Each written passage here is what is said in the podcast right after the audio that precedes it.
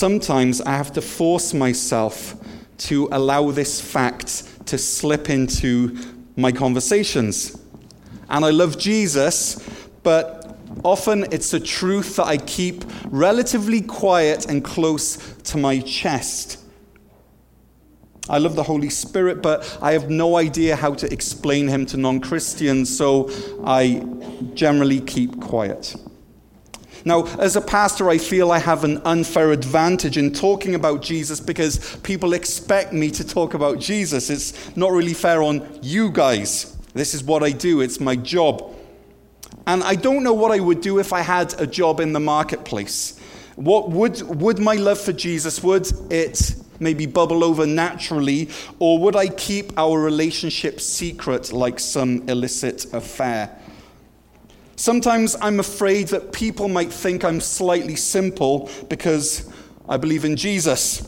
I imagine that people might write me off as a religious extremist, so I keep my relationship with Jesus on the down low. Sometimes I struggle to really differentiate between, between politics and faith, and I think that others have this problem as well because the media has mashed them all together, right? And I don't want to be on this wrong side or seen as on the wrong side. And I don't have time to give a long winded, um, nuanced answer. And I'm afraid of being misinterpreted, so I keep my faith to myself. I, I want to be liked, I want to be thought of as maybe intelligent. I want to have friends and I want to keep my friends. And so I keep my relationship with Jesus quiet much more often than I would like.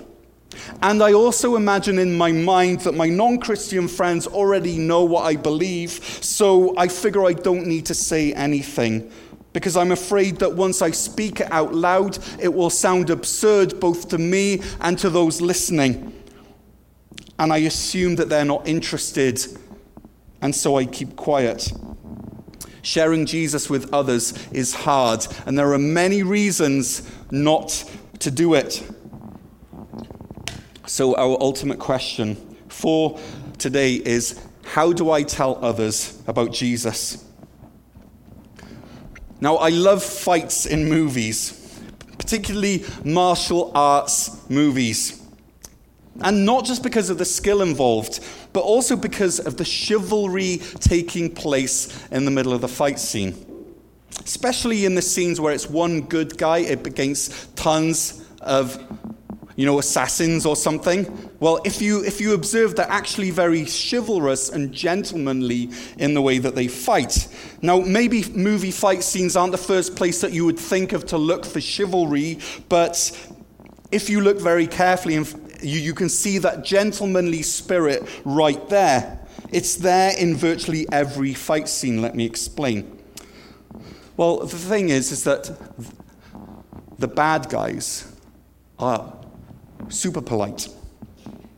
But you see what happens instead of all going for the good guy all at the same time and wasting him in in a couple of seconds because he wouldn't stand a chance. Instead of that, they take turns.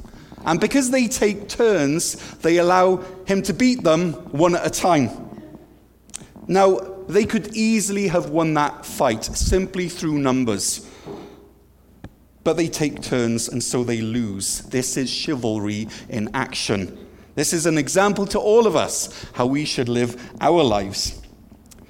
Now, maybe these movie scenes are a little bit unrealistic, but what they do allow us to do is to, is to have the chance to observe each opponent one by one and to really get a sense of what it takes to fight and to beat that opponent, then that opponent. Is it a nunchuck? Is it a staff? Is it a roundhouse kick? What is needed? Okay, each of them has its, its own. And so right now, what I want to, in a sense, is to walk you through a one versus many fight scene, as you can see here set up in front of you. Just going to turn it. No, I won't, because they're all going to fall. But uh, hopefully, all of you over that side can see. And here you have you. Okay, this is you. And in front of you are three three adversaries, three enemies. Now, every move, and now every hero in every movie worth its salt has a goal, has an aim, has a task. And your goal in front of you is to tell people about Jesus. That's your, your goal.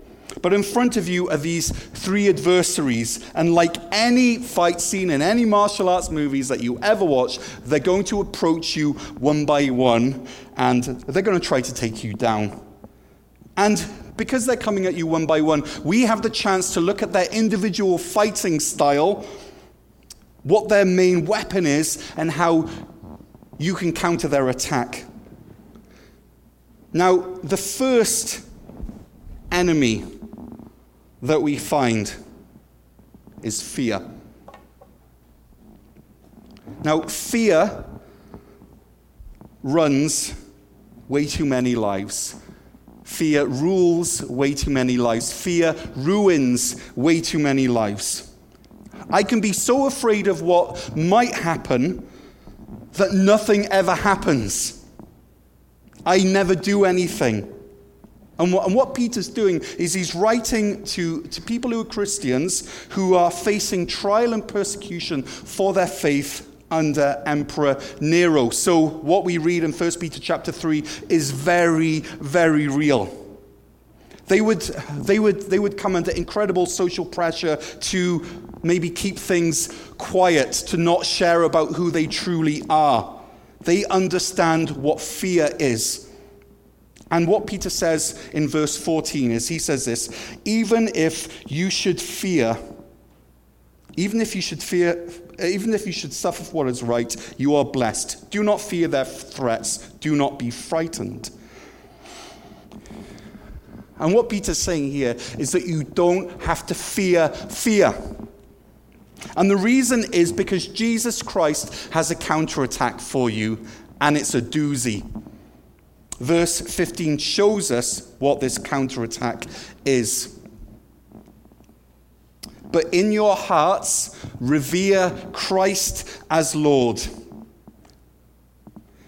in your hearts, revere Christ as Lord. Instead of fearing your opponents, instead of fearing your adversaries, instead of fearing, fearing those who live with you, who you mix with, who you see every instead of fearing them, revere Christ as Lord. And in, and in Greek, what Peter is saying is crowd out your fear of people with the greater and the better and the more amazing fear of Jesus as Lord.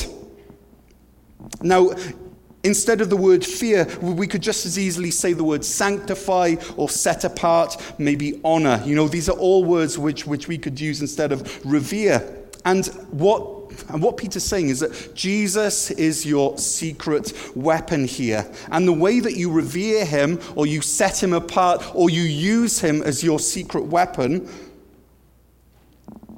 is to set him apart for specific use. So Jesus' lordship is a powerful weapon in your hands. When you meditate on scriptures that make him as great in your eyes as he is in reality, when you m- meditate on scriptures that lift him up, that truly focus your eyes on him, that magnify him, when you focus on those scriptures, the fear of humans is crowded out. If you've never experienced that, maybe it's because you've never done this. Jesus becomes everything. Nothing else matters except for him and the call which he has on your life. Your, your heart and your mind and your will get, get caught up in, in, in such a purpose that is so noble and world changing. So, friends, if you want to grow a heart for, for, evangelism or a heart for those who don't know Christ, if you want to grow that heart within you, if you want to nurture it, it's got to start with setting apart Jesus as Lord. You, you aren't able to will yourself into caring. Maybe you're there thinking, I don't know how to make myself care about those who aren't saved. Well, you will never do it because you can never will yourself into caring. But what you can do is you can worship your way into caring by revering Christ as Lord, with setting him apart as Lord, with placing him there on a pedestal in your life as number one. So the first enemy is fear. Fear is big. Here, fear has a beard. Fear is scary looking. But the, but the counterattack is to meditate on Christ Jesus as Lord. Yeah, that's awesome. You always need a sound effect if it's a martial arts movie, and preferably for the uh, words to not match up with what's being said, right? The second enemy, so the first enemy is what? Fear. Okay? The second enemy is simply this not knowing what to say. Many of us have this secret prayer, and the prayer goes something like this God, never ever put me in a situation where I ever have to share about you, please, in Jesus' name, by the power of the Holy Spirit. Amen. Many of us have that secret prayer. You see, when we think of speaking about Him, sharing the great news of Him, often what we think is something along these lines How can I naturally sneak into the conversation with my hairdresser the truth that Jesus lived and died and rose again for them? And if they believe in Him and say sorry for their sins, then they will get the Holy Spirit and life eternal. Okay, we, we think that. But what Peter tells us in 1 Peter chapter 3 is something very, very different. He doesn't say, make sure you know a two minute presentation of the gospel and also make sure that you understand what substitutionary atonement means, because that might come up in the conversation. He doesn't say that. Instead, what Peter says in verse 15 is this always be prepared, what? To give an answer. Always be prepared to give an answer. And here, what he's doing is he's actually putting the onus on the curiosity of the other person. He's assuming that they will ask. And he says, when they ask, simply be ready. Now, they might not out and out ask you, Can you tell me why you're a Christian? Now, that might happen, but it most likely won't. But what they might say is something like this Hey, I'm really stressing out about what's heading our way at work. Uh, you always seem to be quite chill. Uh, what's your secret? Okay, they might say something like that. And at that moment, whether you realize it or not, they are asking you for a reason for the hope that is within you. My friend, this is an appointment from God Himself. Because all of a sudden, your friend is interested in what you have to say. They have just expressed that they need something that they don't have, and they're asking you what you have to offer. Now, if you're like me, you could wimp out at that moment and say something along the lines of, Well, you're asking how I'm so relaxed. Well, I guess it's just the type of man I am. Maybe it's just naturally who I am. Now, that would be my tendency with mock humility to knock aside this lovely compliment and then to carry on with the conversation. But when we do that, I believe that Jesus is there frantically waving at us and saying, Hey, this is your chance.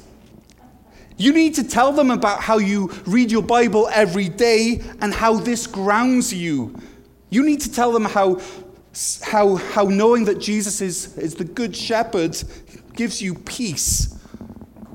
You need to tell them that I am the reason for this peace and this hope. Don't take credit for it yourself. Tell them it's me. Right? That's what he wants. And yet, in this mock humility, we say, we end up with some rubbish answer that helps no one and brings glory to God, not at all. So, how do you share the reason for the hope you have? Okay? How do you do that? Because that's what 1 Peter 3:15 says. Be prepared for you to give a reason for the hope that you have. How do you do that? Well, it starts with knowing but with having ready in your pocket, in your heart, in your brain, a Coles Notes version of your salvation story. Okay, that's where it, starts. Just simple, one minute long, ready. You've memorized it. You are set, ready to go. So if someone asks you, you're not caught there like a deer in headlights, but you're thinking, okay, I've already prepared. Now, there are two types of Christians.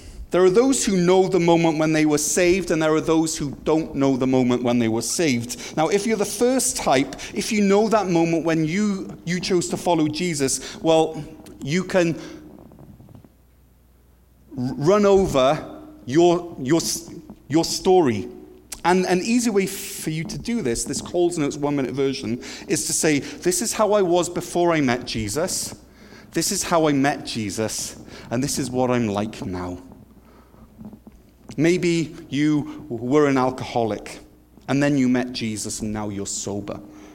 Maybe you were a worrier and then you met the Lord and now you have such a peace which passes understanding. Maybe you struggled with feeling angry lots of the time and then you met Christ and now you love your humans around you.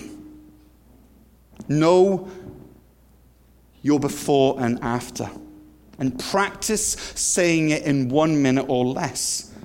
You know, the bare bones. We don't need to know the day and what the weather was like and this and that and the other, just how things were.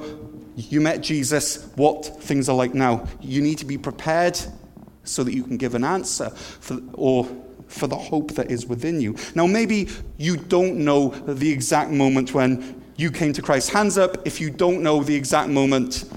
Okay, I'm one of those. Okay? Now, maybe all that you've known, you, you know, you were raised in, in church, you, you, you're not sure when you signed your life over to Him, but you know that you know that you know that Jesus is Lord of your life. Well, if that's you, it's hard for you to say, this is what I used to be like, this is when I met Jesus, and this is what I'm like now. So for you, what you can have ready is that you can share a time in your life that if Jesus wasn't there, you would have lost it. That him, having him there in the midst of your life made all of the difference. Maybe it was a hardship or a loss, maybe grieving. How did Christ make the difference in that? What, what would your life have looked like going through that if you hadn't had Jesus with you? So share that. Have that ready, that, that, that one account ready, so that you are ready to share. So, our second enemy is not knowing what to say, and the counterattack is knowing your story. Sound effect, ready? Three, two, one. Enemy number two down. Now, the third enemy is feeling unworthy. This is how it goes. At least this is how I experience. I have a burden for my friend and I want to share Christ with them, but I'm too aware of the sin in my life. It's like I have a voice in my head saying to me, Who do you think you are to be even sharing Jesus with your friends? I know what you, what you are up to in the quiet of your home. I know your history. If you share Jesus with them, then you're nothing more than a hypocrite. And we all know about how people outside the church feel about people inside the church who are hypocrites. So it's best to keep quiet and not misrepresent Jesus rather than uh, make a fool of yourself. Friends, there's nothing that will make you feel more unworthy to share the hope that is within you than having undealt with sin in your life. So, how do we deal with feeling unworthy? Verse 16 gives us a clue. Verse 16 keeping a clear conscience, so that those who speak maliciously against your good behavior in Christ may be ashamed of their slander. So, what is our counterattack? Our counterattack is keeping a clear conscience by reminding ourselves that Jesus has made us clean. In other words, we have to preach the gospel to ourselves. You see, as, as soon as you sin, You need to come back to God and allow Him to wipe that sin clean. Sometimes we're so fixated on, on introducing our best friend Jesus to our friends that we, we don't remember to introduce our best friend Jesus to ourselves. Because you need to hear the gospel too, and I need to hear the gospel too. I need to say, hey, Dan, meet Jesus. He loves you. His love for you is overwhelming and insatiable. He wants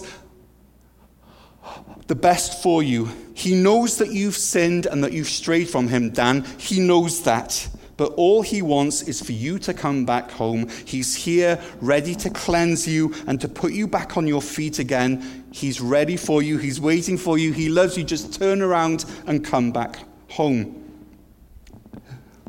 And let me tell you, once that happens, there is nothing more motivating to share Jesus with others than when we've experienced the love and the cleansing of Jesus ourselves. Amen. So when you feel unworthy, preach the gospel to yourself. And what is that gospel? Verse 18 actually tells us For Christ also suffered once for sins, the righteous for the unrighteous, to bring you to God. Isn't that amazing? What an amazing verse. Friends, I strongly encourage you to turn verse 18 and make it into a prayer. Memorize it. That he, that he came, the righteous for the unrighteous, so that he could bring me to God. That's why Jesus came. So we can beat the enemy of unworthiness with the counterattack of preaching the gospel to yourself. Here's enemy number three. Here's you. Enemy number three down. And enemy number three is pretty scary looking, right? But not a chance. Because we have the Lord on our side. Now, there's more I could say about what we've just read and I love it because 1 Peter 3 13 through 18, particularly verse 15, is just incredible. It's so practical, it's so rich, it's so full. And, I, and what I hope is that you, you take it home and you, you talk about it in your grow groups and at home, and that you read it over and over again because it's such a wonderful verse 1 Peter 3:15 so we all face three enemies in sharing Jesus' good news. We feel fear, we don't know what to say, and we feel unworthy. And so, as, as we get used to our counterattacks, as we learn them, as we learn these kind of spiritual um, roundhouse kicks and kung fu moves, we can win as, as, we learn to fear God, as we learn our story, and, uh, and as we, we preach the gospel to ourselves. We will find ourselves more and more ready to give a reason for the hope that is within us, and we will do it with gentleness and respect. And in fact, it may happen that you might start to not hate the thought of sharing Jesus with your friends. In fact, one day you might even get excited about the thought of sharing Jesus with your friends. I love the gospel. I love the good news. I love that we worship a God who loves us so much that he gave up everything for us. It's incredible. Amen. So I want you to go home not, not just feeling challenged, but I also want you to have an extra tool in your tool belt. And so while I wrap up, I want to slide away from our text and I want to, to leave you with this one tool.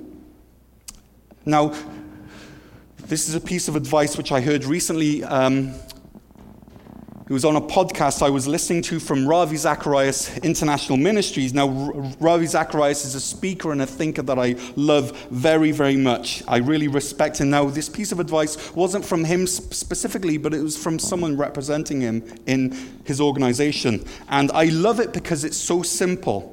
And in this episode, uh, which I was listening to, it was on this, this this whole thing of sharing our faith, of, of, of, sharing Jesus. And when I heard this wonderful piece of advice, it got me excited and it made loads of sense. And if, if, if you and I have had any conversation over the past little while, you may have heard me weaving this into our conversations because it, it's, it's so excellent. And this wonderful piece of advice that is free, you can take home and use is this ask many questions. Ask many questions. Ask many questions. So, what I share now is a mixture of what I heard on the podcast mixed in with my own insights. And here's the thing is that we don't ask questions very well. Think of when you talk with someone in your relationship circle. You might ask them a question like, How was your weekend? And then they give you their answer, Well, I was doing some renovations. Um, and then if, if you haven't already gone on to the next subject, you might think up a second question um, What kind of renovations were you doing? That's level two. So you've had level one. What did you do on the weekend? Level two. What kind of renovations were you doing? Now, now, the guy on the podcast shared about that he was, he was with a friend and he was asking this very thing. And so when he asked his friend this second question, what renovations were you doing? His friend shared that they were renovating the basement because his sister in law was moving in, his wife's sister. Now, this is the moment where most of us would go, Oh, that's interesting, and then move on to something else. We would start a new topic of, of conversation. But listen to me, this level, level two, level three, and moving on is where the gold is because it's at level three, is at question three, that things start to get really interesting. And so this host asked this man a, a third question. He said, How do you feel about your sister in law moving into your house? And it was at this third level question that led to, to, to their normal conversation moving to a whole, whole, whole, whole other level. It was at level three that we start to reach that moment where we can share the reason for the hope which is within us. And so I've been doing this over the last few weeks. I've been intentionally sticking with the conversation and asking more and more questions about it. So on Thursday, one example, I spent 90 minutes with a guy talking about homing pigeons. And it was incredible. He loves them, and I was really curious, and so I just kept asking and asking and asking, and it was, it, it was amazing, like really cool. You know, I've had more opportunities over this past little while to share Jesus than I've had in ages, in years. And not once have I gone into the conversation thinking, how can I shoehorn Jesus into the conversation?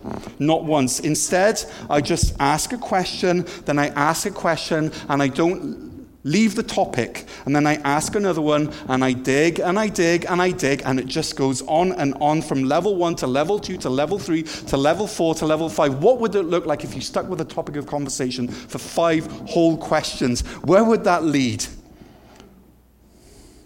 Because this is where the magic happens. Because by asking five simple questions in a genuinely interested way and letting someone share from their heart without fear of moving on to something else, you're allowing them to share with you who they truly are. And all this time, you're, you're letting God, through the presence of the Holy Spirit, to minister to them through you and your questions. And if you're honest, we all love speaking about ourselves because because me, Dan Wallace, is the one subject that I'm the world ranking expert on. So ask me about me, I'd love to tell you.